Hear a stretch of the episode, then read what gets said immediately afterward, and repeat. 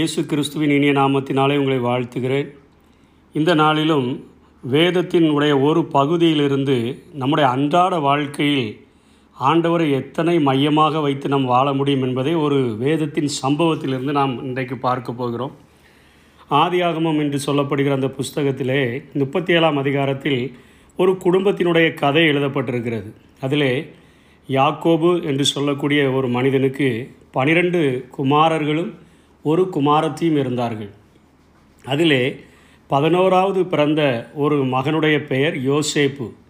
அவனுடைய சம்பவத்தை இன்றைக்கு நாம் பார்க்கும் பொழுது அவனுடைய வாழ்க்கையிலே அவன் எத்தனையாய் தேவனை தன்னுடைய பரிசுத்த வாழ்க்கையிலே தன்னுடைய வெளியே இருக்கிற வெளியே குடும்ப வாழ்க்கையிலே சமுதாயத்திலே ஆண்டவரை எத்தனையாய் மையப்படுத்தி வாழ்ந்தான் என்பதை குறித்து இந்த நாளிலே நம்ம பார்க்கலாம். அந்த கதையை நான் சொல்லியே இடையிடையே அவருடைய அவன் ஆண்டவரை மையமாக வைத்து வாழ்ந்த வாழ்க்கையை நாம் இதிலிருந்து தெளிவாக புரிந்து கொள்ள முடியும். அவனை குறித்து எழுதப்பட்டிருக்கிறது அவனுடைய பதினேழாவது வயதினிலே அப்படின்னு சொல்லி வேதத்தில் தொடங்கப்படுகிறது. அவன் தகப்பனுடைய மிகுந்த நேசத்திற்குரிய ஒரு மகனாக இருந்தான். அவன் ஆடு மேய்க்கிறவனாக இருந்தான். அவன் தன்னுடைய சகோதரர்கள் எல்லாரும் மூத்தவங்க இவன் பதினோராவது ஆள் தன்னுடைய சகோதரர்கள் அவர்கள் செய்கிற தவற்றையெல்லாம் அவர்கள் செய்கிற குறும்பையெல்லாம் அப்பாவின் அப்பாவினிடத்தில் சொல்லி வருவான். அப்பாவுக்கு மிகுந்த ஒரு செல்ல பிள்ளை. இவனுக்கு பின்பாக இவர் ஒரு தம்பி பிறக்கவும் மே இவனுடைய அம்மா மறித்து விட்டதினாலே இவரை அதிகமாக நேசித்து வந்ததினால் இவருக்கு பலவர்ண அங்கி என்று சொல்லக்கூடிய ஒரு அங்கியையும் அவர் தைத்து கொடுத்திருந்தார். அதன் நிமித்தமாக இந்த அங்கியை இவர் போட்டுக்கொண்டு இவர் தன்னுடைய அண்ணன்மார்களிடத்திலலாம் கொண்டு காட்டும் பொழுது அவர்களுக்கு மிகுந்த ஒரு எரிச்சலும் ஒரு பொறாமையும் அவர்களுக்குள்ளாய் உருவாக ஆரம்பித்தது. அப்பா இவரை மட்டும் அதிகமாய் நேசிக்கிறாரே என்று சொல்லி. நாட்கள் கடந்து செல்ல செல்ல இவன் ஒரு நாளிலே இரவிலே ஒரு சொப்பனத்தை கண்டு தன்னுடைய சகோதரர்களிடத்தில் சொல்லுகிறான் பதினோரு ரட் நட்சத்திரங்களும் என்னை வணங்கினது என்று சொல்லுகிற ஒரு காரியத்தை சொல்லுகிறான். பதினோரு நட்சத்திரங்கள் வணங்கினது சூரியனும் சந்திரனும் என்னை வணங்கினது என்று சொன்ன உடனே உங்கள் அப்பாவும் அம்மாவும் நாங்கள் எல்லாரும் சேர்ந்து உன்னை நாங்கள் வணங்குவோமா என்று சொல்லி சொப்படத்தின் நிமித்தமாகவும் அவனை அதிகமாய் பகைக்க ஆரம்பித்தார்கள். இப்படிப்பட்ட நாட்களில் அவர்கள் ஆடு மேய்க்கிற தொழிலை உடையவர்களாக இருந்தபடினாலே அங்கே தன்னுடைய தகப்பனுடைய ஊரை விட்டு கொஞ்சம் தள்ளி தோத்தான் என்று சொல்லக்கூடிய ஒரு இடத்துல போய் அவர்கள் ஆடு மேய்ப்பதற்காக கடந்து சென்று விட்டார்கள். நீண்ட நாட்கள் ஆகிவிட்டபடினாலே தகப்பனார் அவர்களை தேடி தன்னுடைய யோசேப்பு மகனை அனுப்பி உன்னுடைய அண்ணன்மார்களுடைய சுக செய்தியெல்லாம் நீ விசாரித்து விட்டு அவர்களுக்கு இந்த பலகாரங்களை எல்லாம் கொடுத்து நீ சுக செய்தி விசாரித்து விட்டு வா என்று சொல்லி அனுப்பும் பொழுது இந்த யோசேப்பு தன்னுடைய அண்ணன்மார்களையெல்லாம் பார்ப்பதற்காக அவன் கடந்து செல்லுகிறான். அவன் அந்த பலவர்ண அங்கேயே போட்டுக்கொண்டு அவன் அதை மிகவும் பிடித்தமான அந்த வஸ்திரத்தை உடுத்தி கொண்டு தன்னுடைய அண்ணன்மார்களை பார்க்க செல்கிறான். அண்ணன்மார்கள் தூரத்திலிருந்து வரும்பொழுதே அவர்களுக்குள்ளாக ஒரு எரிச்சல் உண்டாகிறது. அதுவும் அந்த பலவர்ண அங்கியை பார்த்த உடனே இன்னும் அதிகமான எரிச்சல் உண்டாகி அவர்களே சொல்லுகிறார்கள் அந்த சொப்பனக்காரன் வருகிறான் என்று சொல்லி அவர்களுக்குள்ளாக பேசிக்கொண்டு அவன் பக்கத்தில் வந்த உடனே அவனை என்ன செய்து விட வேண்டும் என்று நினைக்கிறார்கள். எப்படியாயிலும் இவனை இன்று நாம் கொலை செய்து விட வேண்டும் என்று சொல்லி அவர்கள் நினைக்கிறார்கள். அதிலே மூத்தவன் பெயர் ரூபன் என்று சொல்லப்படுகிறது. அவன் இவர்கள் எல்லாரை கா எல்லாருடைய கைகளில் நின்றும் அவனை விடுதலையாக்கும்படியாக அவன் சொல்லுகிறான். அந்த குழிக்குள்ளாக தூக்கி அவனை நாம் போட்டு விடலாம் என்று சொல்லி ஒரு ஐடியா கொடுத்தவொடனே அவர்கள் சொல்லுகிறார்கள் சரி அந்த குழிக்குள்ளாக அவனை தூக்கி போட்டு விடலாம் என்று சொல்லி அந்த பலவர்ணமான அங்கேயே எடுத்துவிட்டு அவனை குழிக்குள்ளாக தூக்கி போட்டு விடுகிறார்கள். அதில் திரும்பவும் அங்கே அவர்கள் சாப்பிட உட்கார்ந்த பொழுது இஸ்மவேலர் என்று சொல்லப்படுகிற அந்த மக்கள் அங்கே எகிப்திற்கு போய் எங்கே இருக்கக்கூடிய பிசின் தைலம் வேதத்திலே கீழையாத்தின் பிசின் தைலம் என்று சொல்லப்படுகிறது. விலையேறப்பட்ட அநேக பொருட்களை எடுத்துக்கொண்டு எகிப்திலே அவர்கள் விற்கும்படியாக அவர்கள் குதிரைகளிலே ஒட்டகங்களிலே வருகிறதை இங்கே உள்ள சகோதரர்கள் பார்த்த உடனே அதில் யூதா என்று சொல்லக்கூடிய ஒரு சகோதரன் சொல்லுகிறான் நம்முடைய தம்பியை நாம் கொன்று எதற்கு இரத்த பலியை நாம் ஏற்றுக்கொள்வது? அவர்களை அவனிடத்தில் அந்த அவ- அவனை அவர்களிடத்தில் விற்று விடலாம் என்று சொல்லி ஒரு அவர்களுக்கு ஒரு யோசனை கொடுக்கிறான். எல்லாருக்கும் பார்க்கிறார்கள். கூட பிறந்த அண்ணனை எப்படி தம்பியை நம்ம எப்படி கொலை செய்வது? சரி நாம் விற்று விடுவோம் என்று சொல்லி இருபது காசுக்கு வெள்ளி காசுக்கு அவனை அவர்கள் விற்று விடுகிறார்கள். இப்பொழுது அந்த யோசேப்பு மிகவும் உடைந்த நிலைமையோடு தன்னுடைய அண்ணன்மார்களால் இவ்வளவு அநேக துரோகங்கள் நமக்கு இழைக்கப்பட்டிருக்கிறதே என்கிற ஒரு வேதனையோடு கூட விற்கப்பட்டவனாக அந்நிய தேசத்துக்கு அவன் போகிறான். அன்பை தேடி வந்தான். நல்லா இருக்கிறீங்களான்னு விசாரிப்பதற்கு வந்தான். ஆனால் இந்த நிலைமையில் அவர்கள் அவனை விற்றுவிட்டு அந்த கஷ்டத்தோடு கூட அவன் அங்கே எகிப்துக்கு கொண்டு போகப்படுகிறான். அங்கே எகிப்திலே ஒரு அதிகாரியாக இருக்கக்கூடிய ஒருவனுடைய இட வீட்டிலே அவன் விற்கப்படுகிறான். இங்கே தான் அவனுடைய காரியங்களை குறித்து நாம் பார்க்கும் பொழுது இங்கே ஆண்டவர் நமக்கு ஒரு காரியத்தை செய்ய விரும்புகிறார். இவனுடைய கர்த்தர் இவனோடு கூட இருந்தார். தப்பாவை விட்டு வந்து விட்டான் சகோதரர்களை விட்டு வந்து விட்டான் குடும்பத்தை விட்டு வந்து விட்டான் தேசத்தை விட்டு வந்து விட்டான் அந்நிய தேசத்துக்கு கடந்து வந்து விட்டான். ஆனால் இங்கே கர்த்தர் மாத்திரம் அவனோடு கூட இருந்தார் என்பதை வேதம் நமக்கு தெளிவாக சொல்லுகிறது. கர்த்தர் அவனோடு கூட இருந்தபடியினால கர்த்தர் யோசேப்போடு கூட இருந்தார். அவன் காரிய சித்தி உள்ளவனானான். அவன் எகிப்தியருடைய தன் எஜமான் வீட்டிலே இருந்தான். எஜமான் அவனுடைய எல்லாவற்றையும் பார்க்குறான். கர்த்தர் அவனுக்கு அவன் கையினுடைய பிரயாசங்கள் எல்லாவற்றையும் வாய்க்க பண்ணுகிறாரு என்று சொல்லி எஜமான் கண்டு தன்னுடைய வீட்டில் உள்ள அனைத்து வேலைகளையும் அந்த யோசேப்பினுடைய கரங்களிலே கொடுத்து விடுகிறான் ஒரு அந்நிய தேசத்திலே ஒரு அதிகாரியின் இடத்தில் இருக்கக்கூடிய அந்த யோசேப்பு அடிமையாய் வந்த மனிதன் இங்கே அந்த வீட்டுக்கு விசாரிப்புக்காரனைப் போல மாறிவிடுகிறான். மிகவும் அழகான ஒரு வ ஒரு வாலிபன் அவனை அங்கே அவன் அங்கே வேலை செய்து கொண்டிருந்த பொழுது அந்த அதிகாரியினுடைய மனைவி இவன் மேலாக ஒரு கண் வைத்து இவனோடு கூட ஒரு தவறான ஒரு உறவை ஏற்படுத்தி விட வேண்டும் என்று சொல்லி அவள் நினைக்கும் பொழுது அவள் தனியாக இவன் வீட்டிற்குள்ளாய் வரும் பொழுது இவள் ஒரு நாளிலே அவனிடத்தில் பேசி அவனுடைய வஸ்திரத்தை இழுக்கும்போது அவன் ஒரு காரியத்தை தெளிவாக சொல்லுகிறான். என்ன சொல்லுகிறான்? தேவனுக்கு விரோதமாக பாவம் செய்வது எப்படி? என்று சொல்லுகிறான். அழகாக அந்த பாவத்திலிருந்து தன்னை பாதுகாத்து கொள்கிறதற்கு ஒரு பரிசுத்த வாழ்க்கையை அவன் வாழ்கிறதற்கு அங்கே தேவனை அங்கே முன்வைக்கிறதை பார்க்கிறோம். தன்னுடைய வாழ்க்கைக்குள்ளாக அங்கே தேவனை கொண்டு வருகிறான். இன்றைக்கும் ஆண்டவர் இந்த உலகத்தில் அநேக பாவங்கள் பாவம் நம்முடைய வாசற்படியிலே படுத்து கிடக்கக்கூடியதாக இருக்கிறது.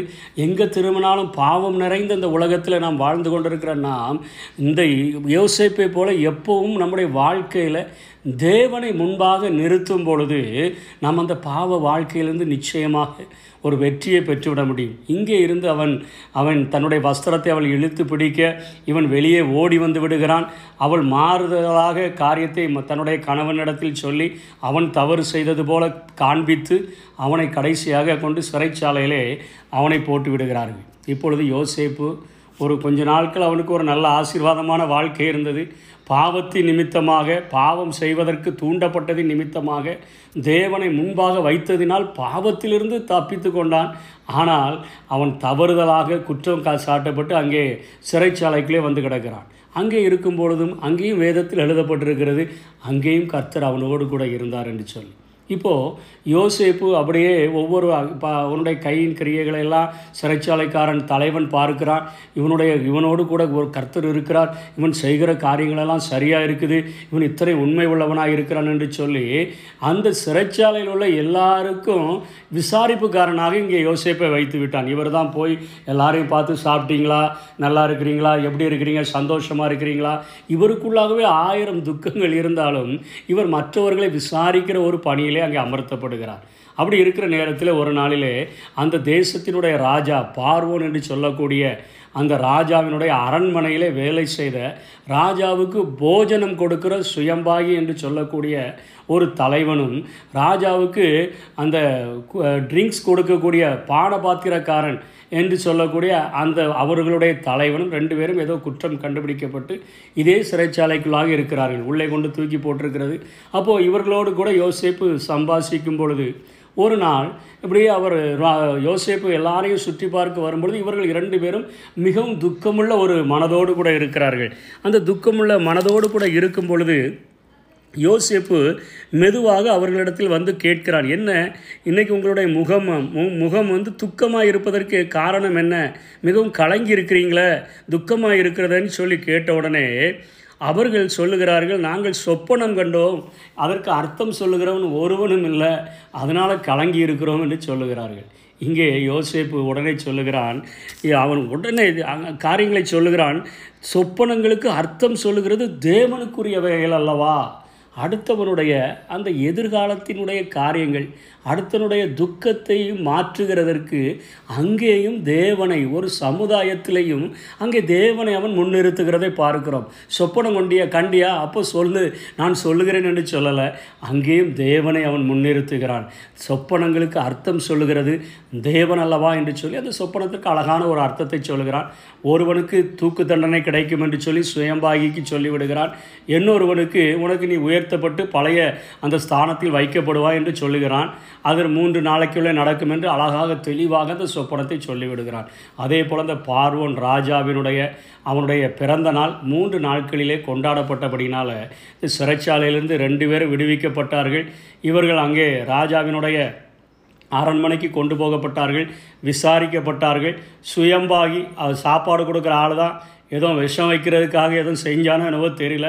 ராஜா அவனை குற்றவாளியாக கண்டுபிடித்து அவனை தூக்கிலே அவனை கொன்று போட்டு விட்டார். இந்த பானபாத்திரக்காரனை அவனுடைய ஸ்தானத்திலே மீண்டுமாக அந்த பொசிஷனில் அவரை உட்கார வைத்து விட்டார். நாட்கள் கடந்து சென்று விட்டது வேதத்தில் இரண்டு வருடங்கள் என்று எழுதப்பட்டிருக்கிறது. ஆனாலும் இவன் தனக்கு அந்த உதவி செய்த யோசிப்பை குறித்து ஒரு வார்த்தை கூட ராஜாவினிடத்தில் சொல்லவில்லை. இப்பொழுது ரெண்டு வருடங்கள் கழித்து மீண்டும் ராஜாவுக்கு ஒரு கலக்கமான ஒரு சூழ்நிலை ஒரு சொப்பனம் காண்கிறான். அந்த சொப்பனம் இரண்டு சொப்பனம் ஒரே அர்த்தமுள்ள ரெண்டு சொப்பனத்தை காண்கிறான். சொப்பனம் ரெட்டித்தபடினால் அவனுக்கு மிகுந்த பயம்.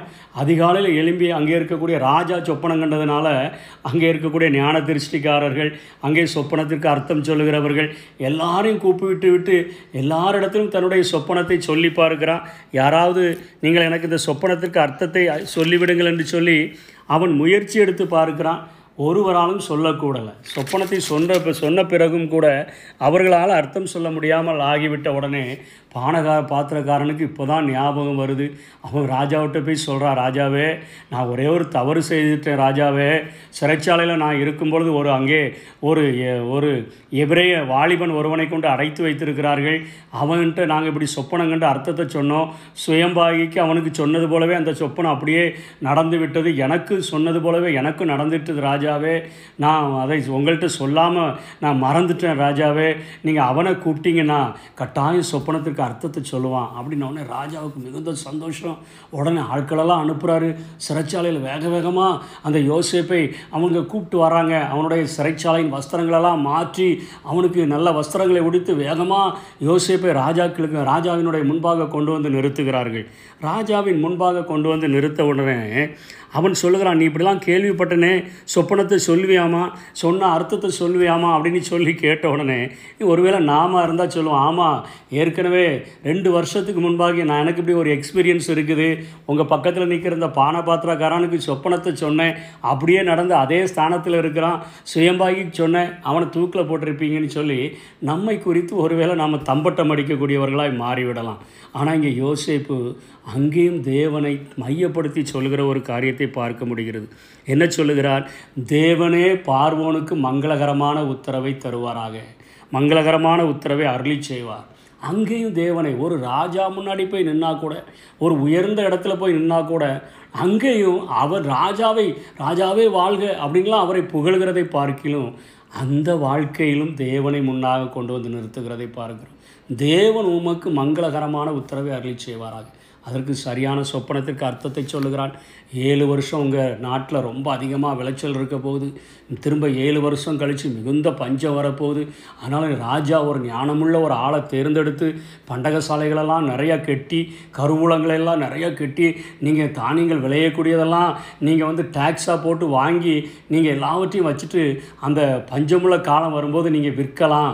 அப்போ அந்த தேசத்தில் மீதி இருக்கக்கூடிய பஞ்சம் ஏழு வருஷம் கொடுமையான பஞ்சம் காலத்தில் நம்முடைய தேசம் பாதுகாக்கப்பட்டு விடும் அதற்கு ஞானமுள்ள ஒரு தலைவரை ராஜா நியமிக்கட்டும்னு சொன்ன உடனே ராஜா பார்க்குறாரு இவ்வளோ அழகாக சொப்பனத்துக்கு அர்த்தம் சொல்லியிருக்கிறாரு. தேவனே இவருக்கு இவ்வளோ பெரிய அர்த்தத்தை கொடுத்துருக்கிறாரு.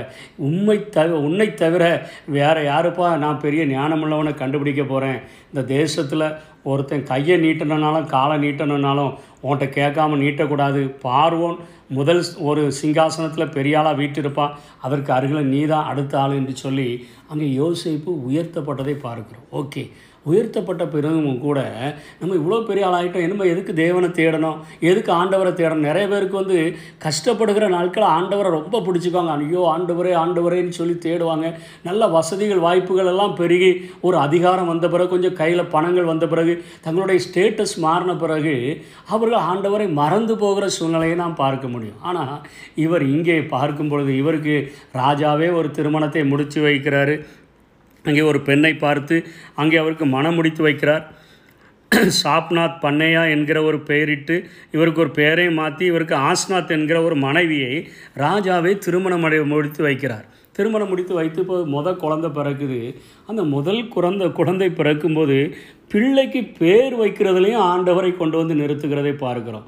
ஒரு சாதாரண ஒரு மனுஷன் ஒரு பெரிய தேவ ஊழியனாக கூட இல்லை தன்னுடைய அன்றாட வாழ்க்கையில் ஒரு பரிசுத்த வாழ்க்கைக்கு தேவனை முன்னிறுத்துகிறார். ஒரு ரெண்டு பேருடைய பிரச்சனைகளை மாற்றுகிறதற்கு தேவனை முன்னிறுத்துகிறார். ஒரு பார்வோனுடைய குழப்பங்களை மாற்றுகிறதற்கு தேவனை முன்னிறுத்துகிறார். ஓ வெளியே தான் அப்படியா? அப்படின்னா வீட்டுக்குள்ளேயும் பிறந்த முதல் குழந்தைக்கு அவர் பெயர் வைக்கிறார். என் தகப்பனுடைய குடும்பம் அனைத்தையும் அனைத்தையும் நான் மறக்கும்படி தேவன் பண்ணினார் என்று சொல்லி. எனக்கு இப்போ கஷ்டம் வருத்தம் நிறைய இருந்துச்சு. அதை எல்லாத்தையும் மறக்கும்படி தேவன் பண்ணினார் என்று சொல்லி மூத்தவனுக்கு மனாசேனி பெயர் வைக்கிறார். சரி முதல் பையனுக்கு தான் பெயர் வைக்கும்போது தேவனை அவர் நினைச்சாரான்னு பார்த்தா ரெண்டாவது மகனுக்கு பெயர் வைக்கும்போது அவர் சொல்கிறாரு நான் சிறுமைப்பட்டிருந்த தேசத்தில் தேவன் என்னை பழுக பண்ணினார் என்று சொல்லி எனக்கு வந்து ஒரு பெருக்கத்தை கட்டளையிட்டார் என்று சொல்லி தேவன் ரெண்டு பிள்ளைகளுக்கு பேர் வைக்கிறதுல கூட அங்கே தேவனை முன்னிறுத்துகிறதை பார்க்கிறோம். இப்போது அவருடைய நாட்கள் கடந்து போயிட்டே இருக்குது. இப்போ தேசத்தினுடைய பஞ்சங்கள் பக்கத்து தேசத்துலேயும் பிடிச்சிருட்டு இவங்க குடும்பம் காணான் தேசத்தில் இருக்கிறாங்க. ஈஸ்வரவேல் என்று அழைக்கப்படுகிற அந்த கானான் தேசத்தில் இருக்கிறாங்க. எகிப்தில் தானியம் உண்டு என்று சொல்லி அவங்க அப்பாவுக்கு நியூஸ் வந்துருச்சு. பதினோரு பேரும் திருமணமாகி பிள்ளைகளெல்லாம் பெற்று ஒரு எழுபது பேர் அந்த குடும்பத்தில் இருக்கிறாங்க. இப்போ அப்பா சொல்கிறாரு எகிப்தில் தானியம் உண்டென்று நான் கேள்விப்பட்டேன்ப்பா பணம்லாம் தர்றேன். நீங்கள் போய் அங்கே போய் நமக்கு தானியங்களெல்லாம் வாங்கிட்டு வாங்க. அப்படின்னு சொல்லி அனுப்பும் பொழுது அங்கே அநேக காரியங்கள் சம்பாஷணைகள் நடக்கிறது. யோசிப்பு பார்த்த உடனே கண்டுபிடித்து விடுகிறான். தன்னுடைய சகோதரர்கள் என்று தெரிந்து விடுகிறது. ஒரு சின்ன சின்ன குறும்புகளெல்லாம் செய்து ஒருத்தனை பிடிச்சி வைக்கிறான். பணத்தெல்லாம் அவங்களுடைய சாக்குகளுக்குள்ளாய் திருப்பி போட்டு அனுப்பிடுறான். அவர்கள் பயப்படுகிறார்கள். திரும்ப விசாரிக்கிறான். நீங்களாம் தேசத்தை வேவு பார்க்க வந்திருக்கிறீங்க. அவங்கள்ட்ட கொஞ்சம் விளையாட்டு காட்டுகிறான். தேசத்தை விவா வேவு பார்க்க வந்திருக்கிறீர்கள் என்று சொல்லி அவன் அங்கே துபாசியை வைத்து டிரான்ஸ்லேட்டர் வச்சு பேசணும்னு அவங்க நினைத்து கொண்டாங்க. இது யோசிப்புன்னு அவங்களுக்கு தெரியல. பதினேழு வயசில் விற்றுருக்குறாங்க முப்பது வயசில் ஒரு அதிபதியாக மாற்றப்பட்டு அந்த எகிப்தினுடைய ட்ரெஸ் எல்லாம் போட்டுட்டு இருந்தவொடனே அண்ணன்மார்களுக்கு தெரியல. இப்போ இவன் அங்கே கடைசி தம்பியை பார்க்க ஆசைப்பட்டு சொல்லுகிறான் நீங்கள் வேவுகாரர்களாக இருக்கிறீங்க அப்படின்னு சொன்னோன்னு அவங்க இல்லை தகப்பனுக்கு பன்னிரெண்டு குமாரர்கள் ஒருவன் காணாமல் போயிட்டான்னு சொல்லி தம்பிக்கிட்டேயே சொல்கிறாங்க இவர்களே விற்று விட்டு அவர் சொல்கிறாங்க உடனே சொல்கிறான் கடைசி தம்பியை கூட்டிகிட்டு வந்தால் தான் அவனை கூட்டிகிட்டு வந்தால் தான் நான் உங்களை நம்புவேன் அப்படின்னு சொல்லி ஒரு ஆளை அவன் அங்கே சிறைப்படுத்தி வைத்து கொள்கிறான் இவர்கள் போய் அப்பாட்ட கேட்குறாங்க அப்பா அழுகிறார். கடைசியாக இருக்கக்கூடிய மகனையும் கூப்பிடுறீங்களப்பா அப்படின்னு சொல்லும்போது திரும்ப தேசத்தில் பஞ்சம் அதிகமாய் வந்துவிட்டு கூடிக்கொண்டே இருந்தபடினால சரியப்பா அவனை கூட்டிகிட்டு போய் இங்கே எப்படியாவது திரும்ப கொண்டு வந்துடுங்க அப்படின்னு சொல்லும் பொழுது அங்கே யோசிப்பு திரும்ப அவங்க வீட்டில் எல்லாரையும் கூப்பிட்டு சாப்பாடு கொடுத்துட்டு அவர்களுக்கு தன்னை வெளிப்படுத்தும் பொழுதும் அங்கே தன்னை மன்னிப்பின் மாட்சிமை அங்கே வெளிப்படுத்தும் போது கூட சொல்கிறாரு அவங்கெல்லாம் அழுறாங்க. யோசிப்புனோன்னு அவங்களுக்கு இருதயம் குத்துது. ஐயோ நம்ம தானே குழிக்குள்ளே தூக்கி போட்டோம். நம்ம தானே அவனுடைய பலவரனை அங்கேயே எடுத்து ஒரு ஆடை அடித்து ரத்தத்தால் தோய்த்து அப்பாட்ட போய் ஒரு துஷ்ட மிருகம் அவனை கொன்று போட்டுச்சுங்களாம் பொய் சொன்னோமே. இப்போ யோசிப்பு உயிரோடு கூட இருக்கிறானே. அவன் முன்பாக நிற்கிறோமேன்னு சொல்லி அவங்க அங்கே அவர்கள் வா- அவர்கள் அப்படியே நடுங்கி கொண்டிருக்கும்போது அழகாக சொல்லுகிறான். தேவன் உங்களுக்கு ஜீவன் ரட்ச- ஜீவ ரட்சனை கொடுக்கும்படி உங்களுக்கெல்லாம் போஜனம் கொடுக்கும்படி உங்களுக்கெல்லாம் சாப்பாடு கொடுக்கும்படி என்னை முன்னாடி அனுப்பியிருக்கிறார். அங்கேயும் தன்னுடைய சகோதரர்களை பார்த்து பழி வாங்கணும் அப்படிங்கிற எண்ணம் வரல. அங்கேயும் அவர்களை மன்னித்து தேவன் என்னை உங்களை காக்கும்படி முன்னே அனுப்பினார் என்று சொல்லுகிறதை பார்க்கிறோம். அப்புறம் அப்பா கூப்பிட்றாரு. அப்பாவை கூப்பிட்டு வந்துடுறான் தேசத்துக்கு கூட்டிகிட்டு வந்துடுறான் நிறையா வண்டிகளெல்லாம் அனுப்பி பார்வனுக்கெலாம் தெரிஞ்சிருச்சு. சத்தம் போட்டு அழுகிறாரு. இவனுடைய குடும்பம் வந்திருக்குன்னு தெரிஞ்சிருச்சு. உங்கள் அப்பாவை கூப்பிட்டு வந்து நல்லா செழுமையான தேசத்தில் உன் குடும்பம் முழுவதையும் வைத்து நீ பராமரித்து கொள்ளுன்னு சொல்லி பார்வன் சொல்லிவிட்டார். எல்லாரையும் கூட்டிகிட்டு வந்துட்டார். வந்துட்டு அப்போது ரெண்டு குழந்தைகளையும் கூட்டி கொண்டு அவங்க அப்பாட்ட காட்ட போகும்போது அவர் கேட்குறாரு இவங்கெல்லாம் யாருப்பா? அப்படின்னு கேட்டால் ஏன் பிள்ளை அப்படின்னு சொல்லலை. இவர்கள் இரண்டு பேரையும் தேவன் எனக்கு தந்த பிள்ளைகள் என்று சொல்லுகிறதை பார்க்க அவருடைய வாழ்வு முழுவதிலும் அதுக்கப்புறம் அப்பா மறித்து விடுகிறார்.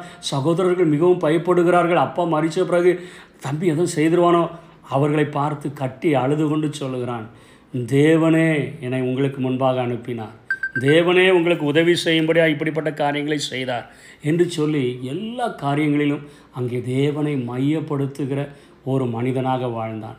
ஒரு சாதாரண ஒரு யோசைப்பால ஒரு ஆடு மேய்த்து கொண்டிருந்த ஒரு யோசைப்பால படிப்பறிவே இல்லாத ஒரு யோசைப்பால இத்தனை பரிசுத்தமாய் தன்னுடைய வாழ்வினுடைய எல்லா பகுதிகளிலும் தேவன் தேவன் பாவம் செய்ய போனால் அங்கே பாவத்தில் விழுந்துடக்கூடாது தேவன் ஒரு சமுதாயத்தில் ரெண்டு பேருக்கு உதவி செய்ய போனால் அங்கேயும் தேவன் ஒரு பெரிய ஸ்தானத்தில் கொண்டு போய் நிறுத்தப்பட்டால் அங்கேயும் தேவன் தன்னுடைய குடும்ப வாழ்க்கையில் பிள்ளைகளுக்கு பேர் வைக்கணுமா? அங்கேயும் தேவன். அங்கே தன்னுடைய சகோதரர்களை பழிவாங்கக்கூடிய ஒரு கட்டம் உருவாகிருக்குது எல்லாரும் அந்த சொப்பனத்தின்படி சாஸ்திரமாக காலில் விழுந்து கிடக்கிறாங்க. இவர் இப்போ ஒரு பார்வனுக்கு அடுத்த ராஜஸ்தா ராஜாவினுடைய அடுத்த ஸ்தானத்தில் இருக்கிறார். அப்பவும் அங்கே தேவன். தேவன் உங்களுக்கு உதவி செய்யும்படியாக என்னை அனுப்பினார். இந்த ரெண்டு பிள்ளைகள் யாருப்பா அப்படின்னு யாக்கோபு கேட்குறான் இந்த ரெண்டு பேரும் தேவன் எனக்கு தந்தவர்கள். நாமும் அன் நம்முடைய அன்றாட வாழ்க்கையில் தேவனை மையப்படுத்தி வாழ்ந்தா எப்படி யோசேப்பை ஆண்டவர் பிரகாசிக்க வைத்தாரோ அதே போல் நம்முடைய வாழ்வையும் அவர் பிரகாசிக்க வைக்க முடியும். கர்த்தர் தாமே நம்மை ஆசீர்வதிப்பாராக. நாளும் உம்மை மறவே ஒருபோதும் உம்மை பிரியே. மறுவாழ்வு தந்த நேச மணவாளன் மடியில் சாய்ந்தேன். மறுவாழ்வு தந்த நேச மணவாளன் மடியில் சாய்ந்தேன்.